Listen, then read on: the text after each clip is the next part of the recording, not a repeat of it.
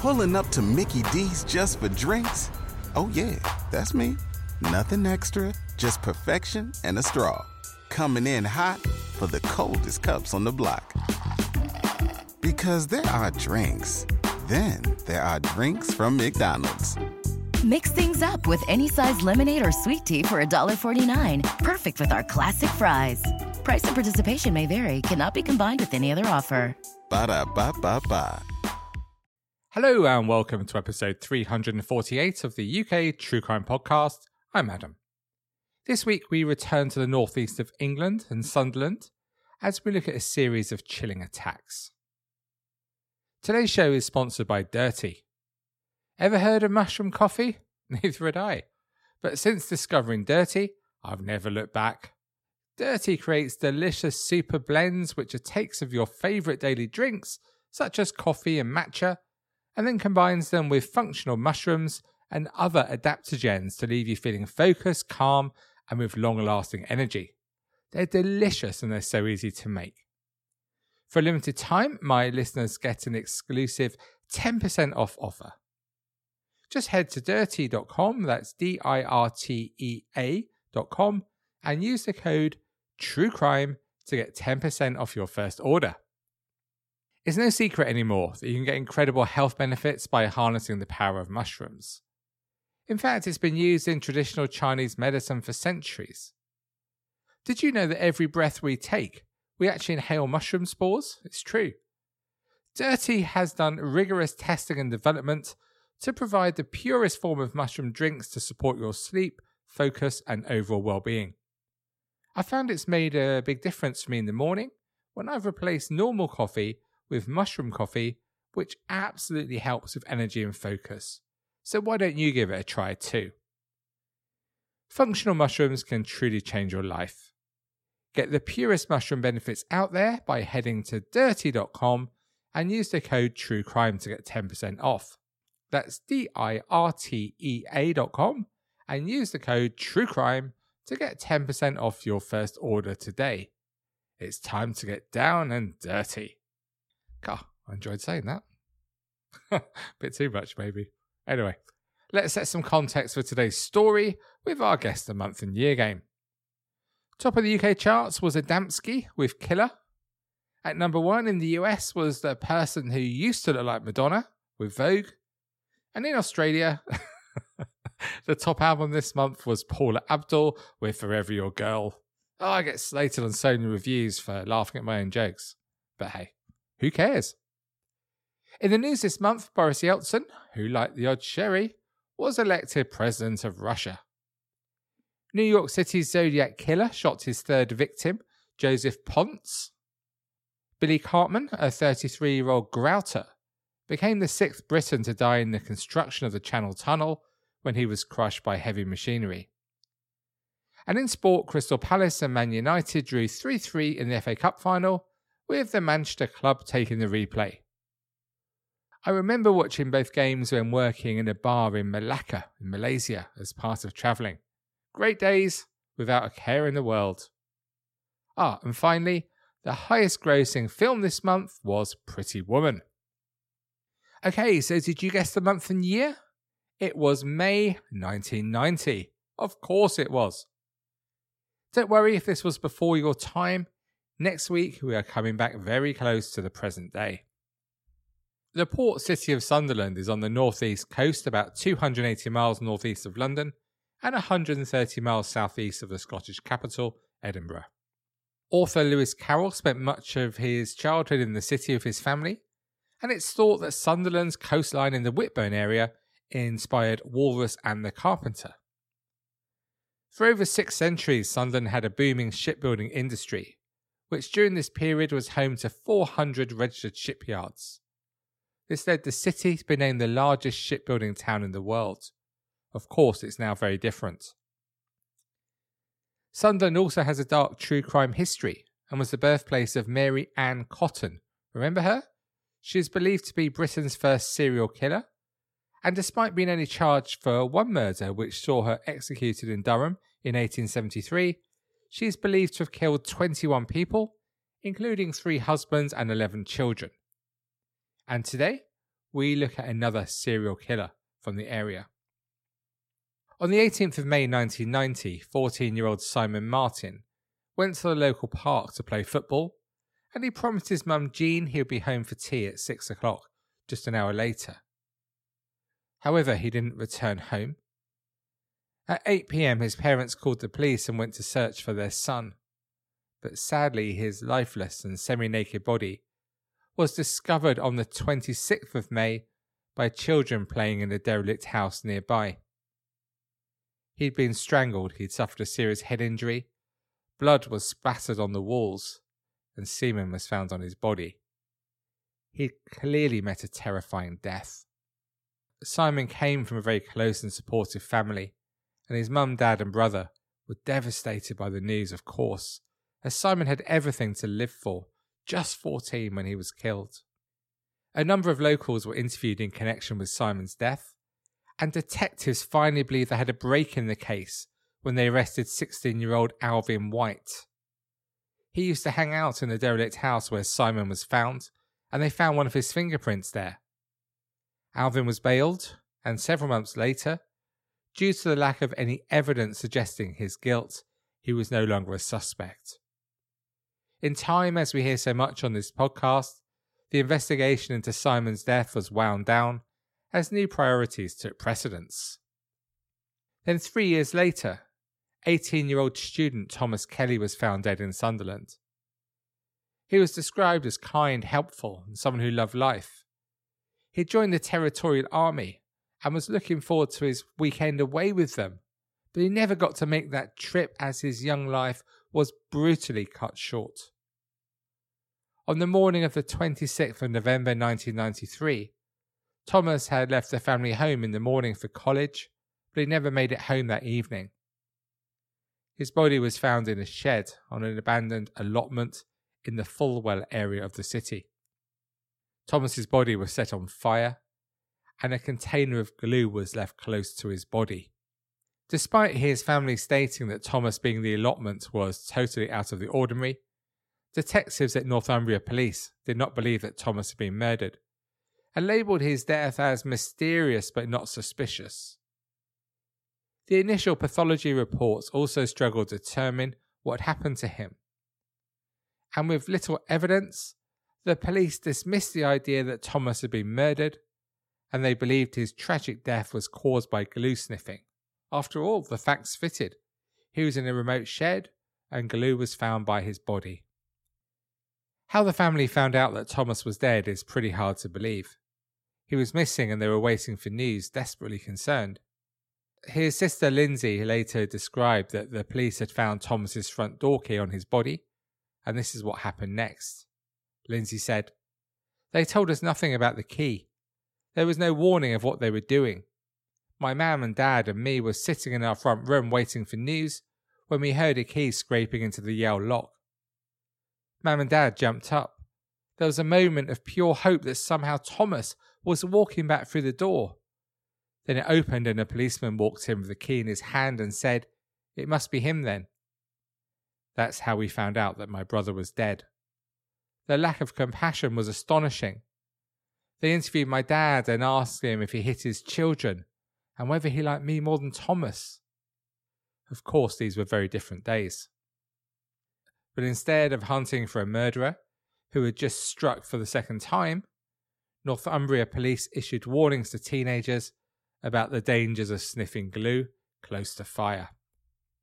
On the 4th of February 1994, fire crews were battling a raging fire in an abandoned house in the Roker area near the Sunderland seafront when they came across a grisly discovery.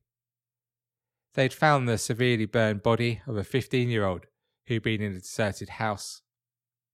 This was David Hanson, and despite David's death being disturbingly similar to Thomas's, the police did not believe it to be murder, and the pathology report was found to be inconclusive.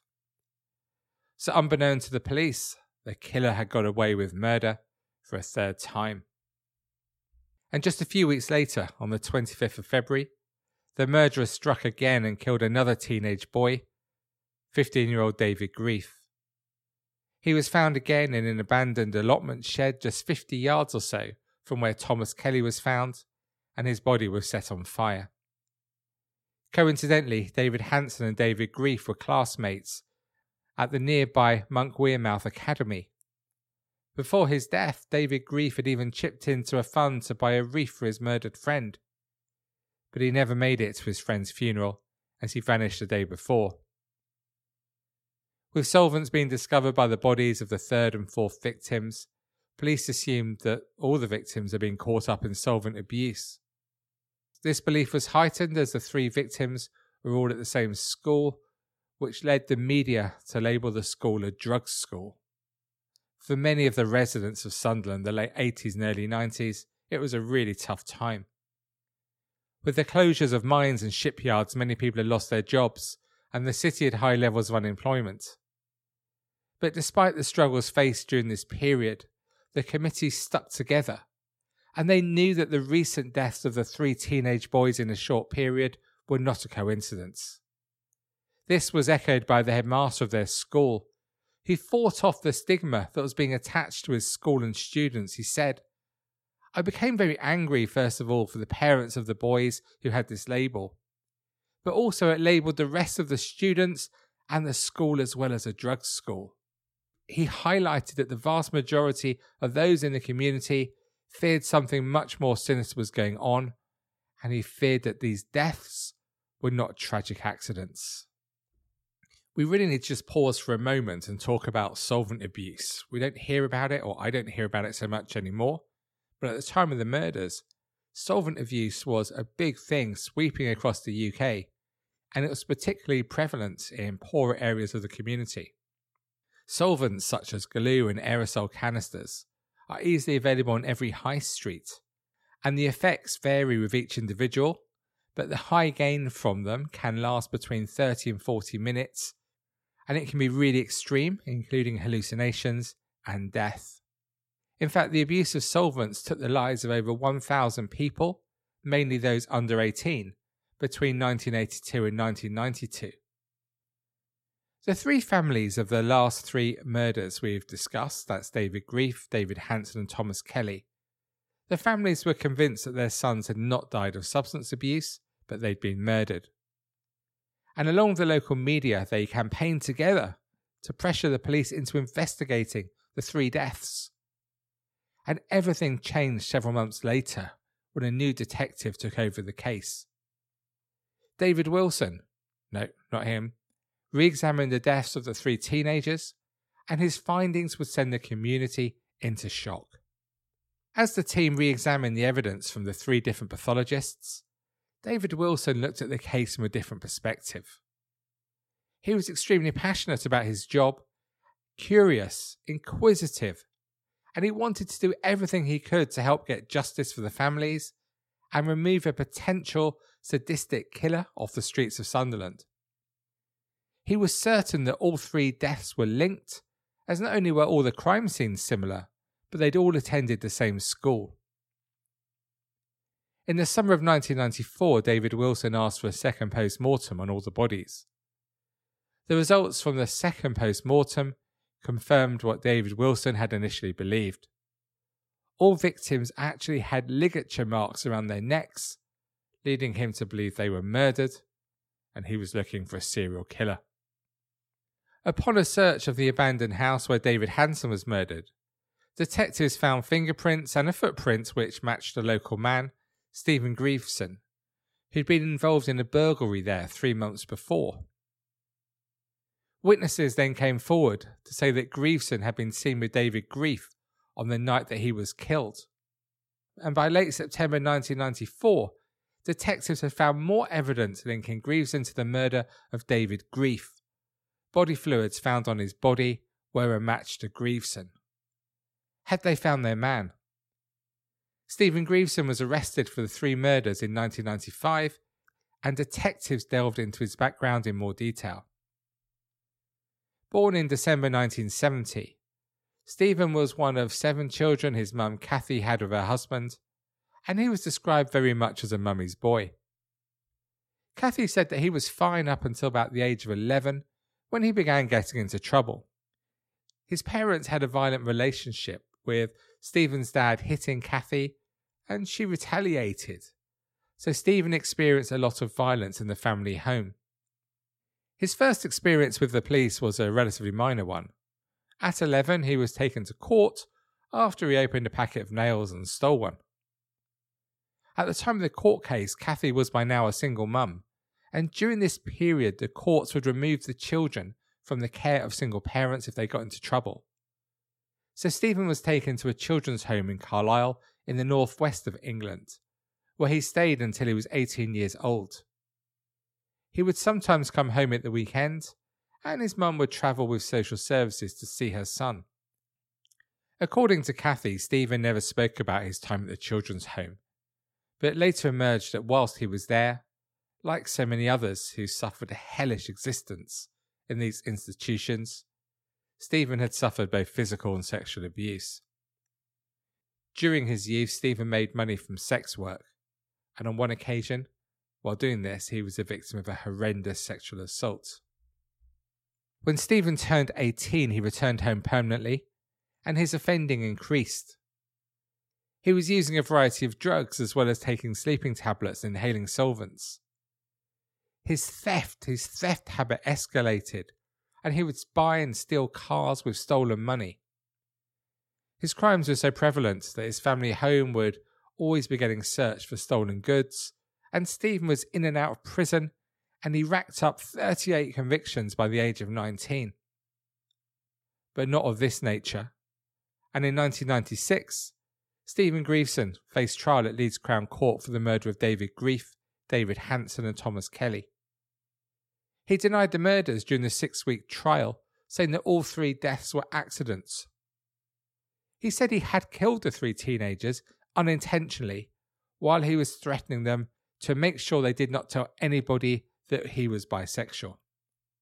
When the trial opened, the prosecution claimed that Grieveson was gay, but was either unable or unwilling to accept his sexuality, and that he murdered the three teenagers for two reasons.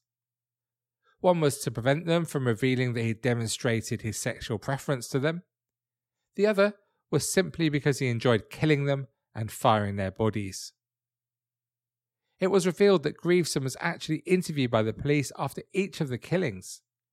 But it was not until seven months afterwards that Northumbria police launched an investigation which led to him being charged. This was because the initial post mortem examinations did not show the causes of death and it took two of the country's best pathologists to establish that all three young men had been strangled. After just four hours of deliberation, the jury found Grieveson guilty of murder, and he was sentenced to life in prison and ordered to serve a minimum of 35 years in prison. Like during the rest of the trial, Grieveson showed no emotion at all. The judge highlighted the sadistic nature of Grieveson's crime at his sentencing, saying, You murdered Thomas Kelly after finding an efficient and effective way to kill him and concealed the evidence by setting fire to his body. And so far from being appalled at what you had done, when the opportunity arose to repeat the experience, you did it again. It could well be that one reason, perhaps the only reason, was that you liked killing. By this stage, you were plainly evil and even more plainly dangerous. Mercifully, you were soon in custody and the killings stopped. Speaking after the verdict, Thomas's dad said, It's a great relief this monster is off the streets, so no other family will have to go through what we faced. Three years into his sentence, Grieveson, who was still claiming his innocence, was arrested and questioned over the murder, the first murder we spoke about today, Simon Martin, in the May of 1990. And four years later, Grieveson wrote a letter to the Victim Liaison Service in which he confessed to murdering the three teenagers he'd been found guilty of murdering, but still denied culpability for the murder of Simon. It wasn't until 2012 that Grieveson finally confessed to Simon's murder. He stated, I needed to tell police it has haunted me for 20 years. And when interviewed by police, Grieveson said he'd been playing football with Simon on that day in May 1990, and then they went to a derelict building nearby. He said they engaged in a sex act, and he became scared, that his sexuality would be revealed. He told police, After I was finished, I got scared. I started shouting at him not to tell anyone. I just flipped for a minute and I started strangling him. I didn't let go, and the next thing he was on the bed. I think there was a rock or something and I smashed his head in. Following the murder, Grieveson took items of Simon's clothing and discarded some in the bin and his footwear in the sea. After a two week trial in 2013, Grieveson denied murdering Simon. He admitted he was responsible for his death, but he claimed a defence of diminished responsibility. The court heard that Simon went out to play football at 5 pm and was told to be home for his tea by 6. Semen linked to Grieveson by DNA testing in 2000 was found on Simon's body. It also transpired that Grieveson, who worked in a fairground, had been interviewed by police three days after Simon's body had been found, after he'd been seen leaving the park with Simon. He told police they'd walked through newsagents, and when he went inside the shop, Simon waited outside. He added that by the time he left the shop, Simon had disappeared.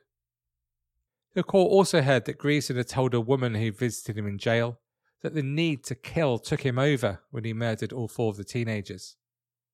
Grieveson was surrounded by five guards throughout the trial, but again, he showed no hint of emotion as the details of his terrible crimes were told to the jury. His experts he called argued he suffered from a severe mental condition that led to him killing Simon. Professor Simon Perkins told the court that Grieveson had psychopathic traits, which mixed with vulnerabilities make for a very dangerous combination, adding, his lack of emotion, callousness, and lack of remorse are elements that would have contributed to his ability to kill and kill more than once. The jury didn't believe Grieveson that Simon's death was an accident. He was convicted of murder and handed another 35 year sentence. The judge told him, You are now 43 and in 1990 you murdered Simon Martin, a 14 year old boy who had become your friend. This was an horrendous attack and murder of an innocent young boy, groomed by you and lured for your sexual pleasure. Speaking outside court, Simon's dad, Robert, said, It has been a traumatic and life changing experience for all the families. Now Grieveson will spend the rest of his days behind bars. No other family should suffer the heartache we've had to go through, and I'm sure the families behind me agree. Our sons were taken away from us by a cruel man whose despicable actions cost four boys their lives. These were innocent boys whose actions led in no way to their devastating and tragic deaths. In February 2014, Grieveson was arrested on suspicion of the murder of seven year old Nikki Allen, who was found murdered in a derelict building in Sunderland in October 1992, a story I covered in an earlier episode of this podcast. Despite the victim being female and stabbed to death, the blunt force injuries to her head were similar to those found on Simon Martin. But after being questioned, the detective stated that Grieveson was to face no further action in their inquiries. And you'll recall that just this year, actually, 55 year old David Boyd was found guilty of Nikki's murder. So, what do you make of what we've heard today? It's, uh, again, quite shocking, quite terrible case, isn't it? And what's made even more shocking is that if he'd been found after he'd killed the first person, Simon Martin, would the other three boys have lived? That must be terrible for the families to live with. Finally, at last, the four families of the murdered teenagers do have justice. But it was after such a long period of disappointing failures by the authorities. From the original pathologist failing to spot strangulation marks, to the police falsely believing the teenagers died from solvent abuse.